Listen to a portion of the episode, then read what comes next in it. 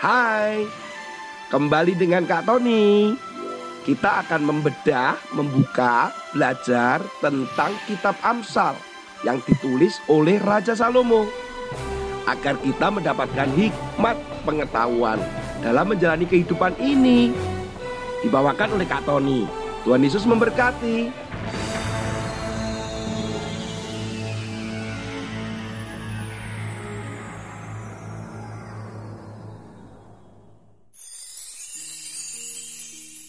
Shalom, kabarnya bagaimana anak-anak? Selalu luar biasa bukan? Hari ini Kak Tony akan mengisahkan seorang yang bernama Chiune Sugihara. Dia adalah seorang diplomat Jepang yang bertugas di Lituania. Itu di daerah Eropa pada zaman Perang Dunia puluhan tahun yang lalu. Anak-anak, Sugihara ini memiliki wewenang untuk memberikan surat visa atau izin tinggal satu negara. Karena dia adalah diplomat atau perwakilan daripada Jepang.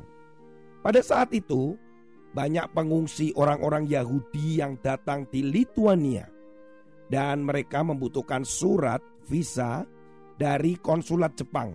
Itulah tugasnya Sugihara. Orang-orang Yahudi ini mereka berduyun-duyun bersama dengan keluarganya. Mereka ingin keluar dari Eropa. Mengapa demikian? Karena orang-orang Yahudi ini sedang diburu oleh tentara Jerman.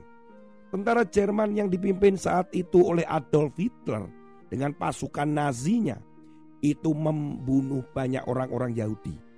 Oleh karena itu banyak orang-orang Yahudi di Eropa ingin keluar dari Eropa.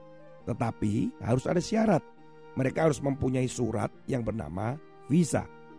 Dan untuk mendapatkan itu diperlukan orang yang memiliki wewenang mengeluarkan surat itu.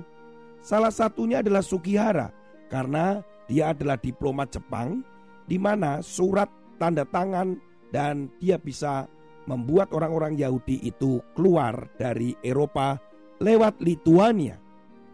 Saat itu Sugihara mengalami kebingungan. Mengapa demikian? Karena pemerintah Jepang tidak mengizinkan dia untuk membuat visa. Karena Jepang saat itu sedang bersekutu dengan Jerman. Jepang takut dengan Jerman.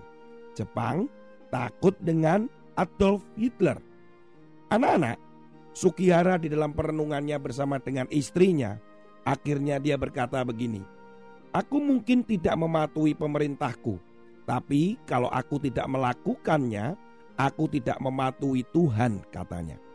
Jadi dia berkata kepada istrinya dan dia setelah merenungkan, dia akan tetap membuat surat visa kepada para pengungsi orang-orang Yahudi yang ketakutan saat itu.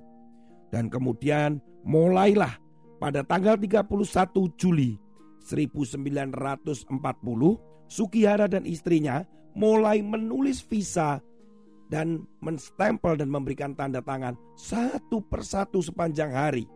Dia menandatanganinya dan kemudian sampai tidak tidur bahkan. Dia menandatangani, dia menulis, kemudian dia memberikan stempel. Setiap hari dia membuat visa dan dibagikan kepada orang-orang Yahudi yang ingin keluar ke Eropa. Saat itu Sugihara juga sudah merasa sakit tangannya. Dia kelelahan Bahkan saat kantor konsulat ditutup karena perang, Sugihara pun sempat pindah ke hotel. Di hotel itu pun Sugihara dan istrinya tidak berhenti tetap menulis visa, memberikan stempel dan tanda tangan untuk menolong orang-orang Yahudi yang ingin keluar dari Eropa karena mereka sedang diburu oleh tentara-tentara Jerman. Saat itu Sugihara dengan semangatnya tetap berusaha untuk memberikan visa kepada orang-orang Yahudi. Setidaknya pada saat itu dia sudah membuat 2000 surat visa kepada orang-orang Yahudi. Ketika perang memaksa Sugihara akhirnya harus meninggalkan Lituania. Dan saat dia berada di kereta saat itu, dia sempat melemparkan visa-visa terakhir atau surat-surat terakhir kepada mereka yang mengejar dan untuk mendapatkan surat visa itu. Menjelang-menjelang terakhir dia terus memberikan surat visa itu. Yang dia pikirkan hanya ingin menolong orang dan membuat orang lain itu hidup. Bukan mati dibunuh. Dia melakukan hal yang benar karena dia menginginkan orang lain bisa diselamatkan. Untuk itu, Sugihara akhirnya menyerahkan stempelnya, kemudian menyerahkan surat-surat yang belum selesai itu kepada orang-orang Yahudi yang saat itu memerlukannya. Dan apa yang terjadi anak-anak? Dari situ ternyata akhirnya bisalah tercetak atau dibuatkan surat visa setidaknya 6000 orang. Apa yang terjadi setelah itu anak-anak? Apa yang dilakukan oleh Sugihara? Pada tahun 1968, salah satu pengungsi yang selamat menemukan Sugihara dan dia mulai berbagi kisah kepahlawanan daripada Sugihara. Dan tahun 1984 nama Sugihara diberikan sebuah penghargaan oleh pemerintah Israel yaitu penghargaan tertinggi orang bukan Yahudi yaitu penghargaan Righteous Among the Nation. Bahkan ada monumen peringatan dia di Lituania. Anak-anak, kalian tahu berapa orang yang sudah diselamatkan oleh Sugihara? 2000? Tidak. 6000 yang tadi? Tidak. Ternyata dari keturunan-keturunan mereka yang selamat yang mungkin cuma 6000 itu. Ternyata setelah dihitung kemudian mulai ditelusuri setidaknya Sugihara sudah menyelamatkan 40 ribu orang Yahudi. Kejadian ini sangat luar biasa sekali anak-anak. Bagaimana kepahlawanan daripada Sugihara walaupun dia harus berurusan dengan pemerintah Jepang yaitu negaranya sendiri. Tetapi dia berkata bahwa aku mau melakukan ini karena Tuhan yang meminta aku melakukannya. Anak-anak, firman Tuhan hari ini kita belajar dari Amsal pasal 11 ayat yang ke-30. Demikian firman Tuhan. Hasil orang benar adalah pohon kehidupan, dan siapa bijak mengambil hati orang. Firman Tuhan berkata bahwa orang yang benar itu adalah pohon kehidupan. Pohon kehidupan itu selalu berbicara sebuah keberhasilan. Pohon kehidupan itu berbicara tentang apa yang sudah ditabur kemudian dituai dan itu adalah taburan dan hasil dari orang benar. Sementara Sugihara juga melakukan itu. Dia melakukan yang benar dan dia mendapatkan pohon kehidupan bagi orang lain juga.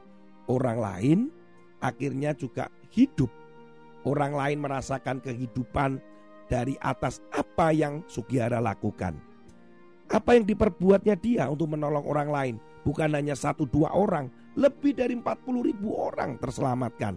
Oleh karena apa yang dilakukan oleh Sugihara anak-anak seperti Sugihara, seperti juga Yesus. Dia melakukan untuk menyelamatkan kamu dan saya. Sugihara menyelamatkan orang lain dari kejaran tentara Nazi Jerman. Engkau juga bisa melakukan hal yang sama, yaitu supaya orang lain diselamatkan. Dengan cara apa? Beritakan Injil, ceritakan tentang Yesus, Ceritakan tentang keselamatan kepada siapa saja, kepada temanmu yang belum kenal Yesus, kepada asisten rumah tangga yang di rumah, mungkin kepada kakekmu, nenekmu, pamanmu. Ceritakan tentang Yesus supaya mereka juga menjadi hidup benar, merasakan kehidupan, diselamatkan. Sukihara sudah menyelamatkan banyak orang. Yesus menyelamatkan sebenarnya semua orang diselamatkan tetapi ada orang yang tidak mau percaya kepada Yesus. Tugas kalian, tugas Kak Tony adalah membawa banyak anak-anak untuk datang kepada Yesus untuk diselamatkan. Apa pun yang kau lakukan sebagai orang benar, lakukan sekarang. Ceritakan tentang Yesus supaya mereka juga menerima Yesus sebagai Tuhan dan juru selamat. Ayat tadi di Amsal dikatakan bahwa siapa bijak akan mengambil hati orang. Kalau engkau hidup benar, orang akan mendengarkan engkau. Kalau engkau hidup takut akan Tuhan, orang akan mau dan mengikuti firman yang engkau ucapkan dari mulutmu. Kalau engkau hidup benar, orang akan melihat tingkah laku perilakumu dan mereka akan percaya pada Yesus. Tuhan Yesus memberkati anak-anak. Jadilah orang-orang yang memberikan dampak. Jadilah orang-orang yang membawa kebenaran, keselamatan, kabar gembira bagi banyak orang. Supaya mereka mendapatkan Yesus di dalam hati mereka. Haleluya!